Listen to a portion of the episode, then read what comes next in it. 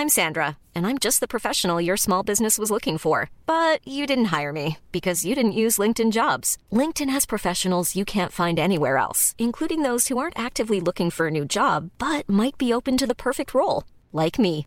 In a given month, over 70% of LinkedIn users don't visit other leading job sites. So if you're not looking on LinkedIn, you'll miss out on great candidates like Sandra. Start hiring professionals like a professional. Post your free job on linkedin.com/people today.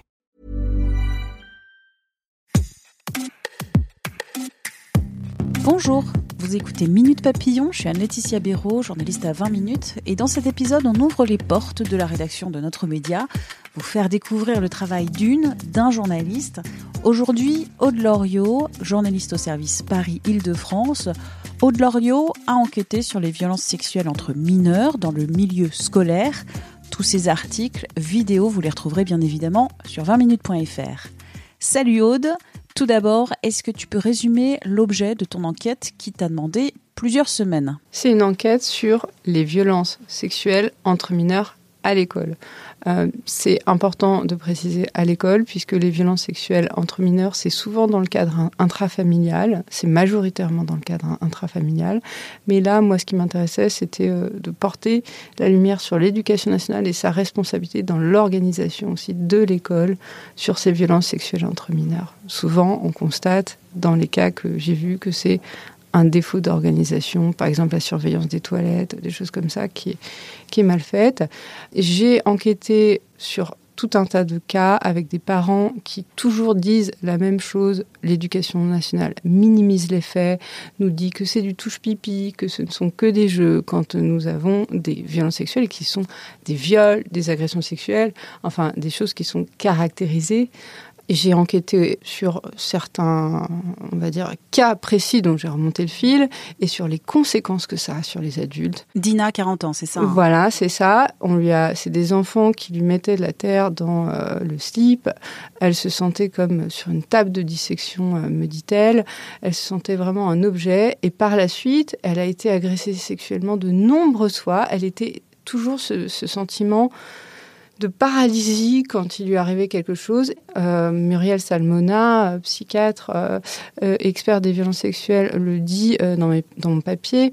Une femme et un garçon victimes de violences sexuelles ont entre 16 et 19 fois plus de chances d'être ou à nouveau victimes pour les femmes ou auteurs pour les hommes.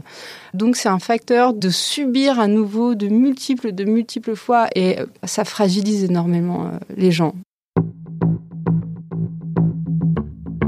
Est-ce que ce phénomène est répandu ou pas Les violences sexuelles entre mineurs moi, quand j'ai creusé, j'ai halluciné complètement sur un chiffre. La moitié des euh, euh, auteurs de violences sexuelles sont des mineurs.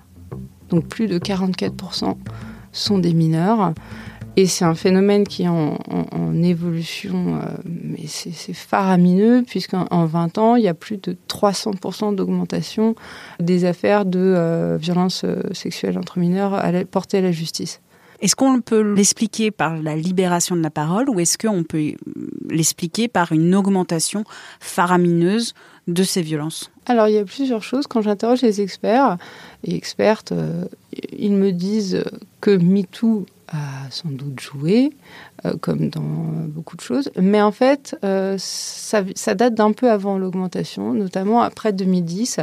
Et c'est sans doute dû à l'arrivée d'Internet et de l'accessibilité énorme de euh, la pornographie en ligne qui fait que les mineurs, des, tout petits parfois, mais euh, vraiment dans toutes les classes des, moins de 6 ans, il y a des enfants exposés à la pornographie, et parfois de la pédopornographie d'ailleurs. Et ces enfants reproduisent les scènes qu'ils ont vues, euh, parfois mécaniquement.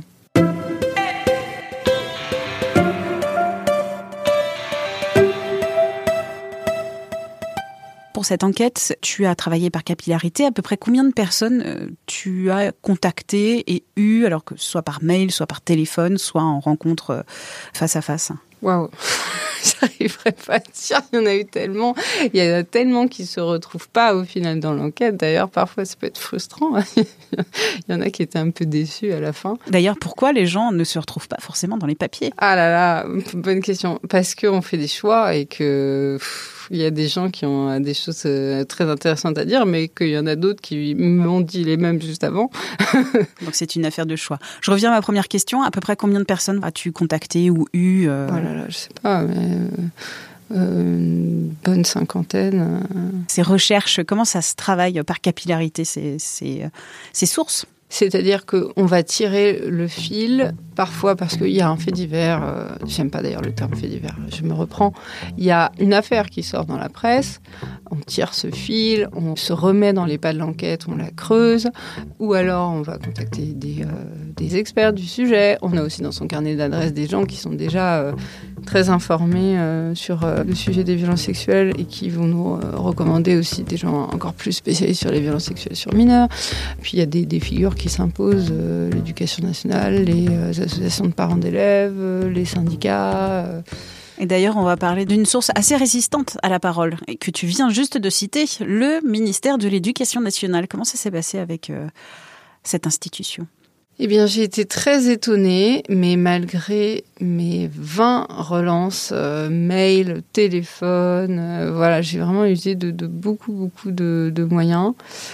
J'ai eu zéro réponse. Et euh, à chaque fois, on me faisait mariner en me disant oui, oui, on va vous répondre, mais euh, on a mieux à faire, sous-entendu. et puis, euh, parfois, j'ai eu cette réponse assez dingue d'une responsable communication du ministère qui me disait il y a des sujets sur lesquels on ne veut pas communiquer. On a des choses, mais on ne veut pas communiquer. Et enfin, ça m'a paru assez. Euh, bon, voilà, ça voulait dire qu'il y avait de la poussière sous le tapis. C'est un peu notre rôle de journaliste. Euh, là, on dit fouilleur de merde, mud wrecker. Bah voilà, c'est un peu ça. Moi, je conçois aussi mon rôle comme ça.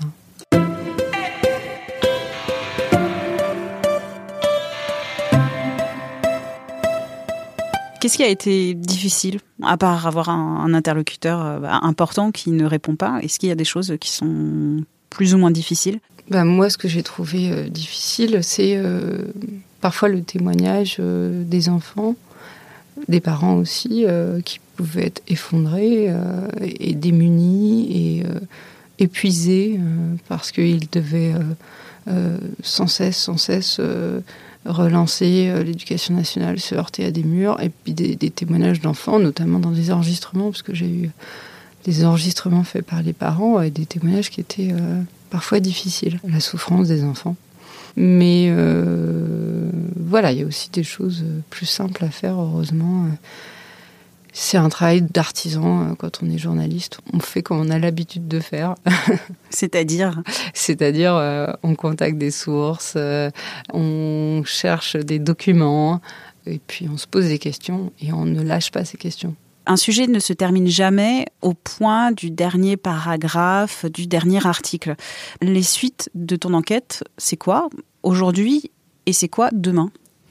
Alors moi j'ai été euh, déçue, je pense, par euh, le peu de réactions euh, politiques qu'a suscité cette enquête. J'ai eu beaucoup de très bonnes réactions, honnêtement, les parents, les experts, ouais, vraiment beaucoup de gens qui qui m'ont félicité pour le boulot. Donc ça, c'est gratifiant, ça fait toujours plaisir parce que c'est parfois difficile d'enquêter comme ça en solitaire pendant longtemps. Mais par contre, voilà, très peu de réactions politiques. Donc j'en viens à me dire, est-ce qu'il faut que j'expose les cas les plus difficiles que je n'ai pas mis dans, ces articles? Parce que pour certains d'entre eux, je suis, je suis tombée dessus euh, un peu à la fin de mon enquête. Euh, et puis pour plein d'autres raisons, euh, j'avais choisi de ne pas mettre forcément les cas les plus difficiles, euh, aussi pour que tout un chacun puisse se reconnaître aussi dans cette histoire, euh, comme parent. Euh. mais il y a des histoires très dures. Et, est-ce que c'est ça qu'il faut révéler pour que ça crée des réactions? C'est ce que je me demande. En tout cas, il y a des choses à creuser, ça c'est sûr. Et tu continueras à creuser parce que maintenant tu reviens à tes sujets peut-être plus quotidiens, dans des temporalités qui sont différentes. Comment on lâche ou on ne lâche pas un sujet qui nous a demandé des semaines, voire des mois? Mmh, bah ça, c'est pas toujours euh, facile, mais ça crée une marotte. De toute façon, les violences euh, sur les enfants, c'était déjà une petite marotte que j'avais euh, au sein du pôle Paris. je travaille depuis des années et des années sur les violences de genre, euh, notamment contre les femmes. Donc, bah, je vais continuer. Et puis après, bon, ça dépend de plein de choses. Ça dépend de est-ce qu'on a une fenêtre de tir avec un peu de temps parfois pour travailler sur ce qui n'est pas les urgences euh, du moment. Voilà, on verra, je pense. Pour retrouver l'enquête de la journaliste Aude Loriot, c'est sur 20minutes.fr. Premier article sur l'ampleur du phénomène tabou des violences sexuelles entre mineurs à l'école. Deuxième article sur l'histoire d'enfants en CP qui ont été victimes de violences sexuelles de la part d'un camarade de classe. Et troisième article sur la prise en charge d'enfants victimes et auteurs de violences sexuelles. Si vous avez aimé cet épisode et Minute Papillon en général, n'hésitez pas à nous laisser des petites étoiles sur Apple Podcast et Spotify en particulier. C'est bon pour le référencement. Minute Papillon aux manettes Anne-Laetitia Béraud pour nous écrire une adresse audio 20minutes.fr. À très vite!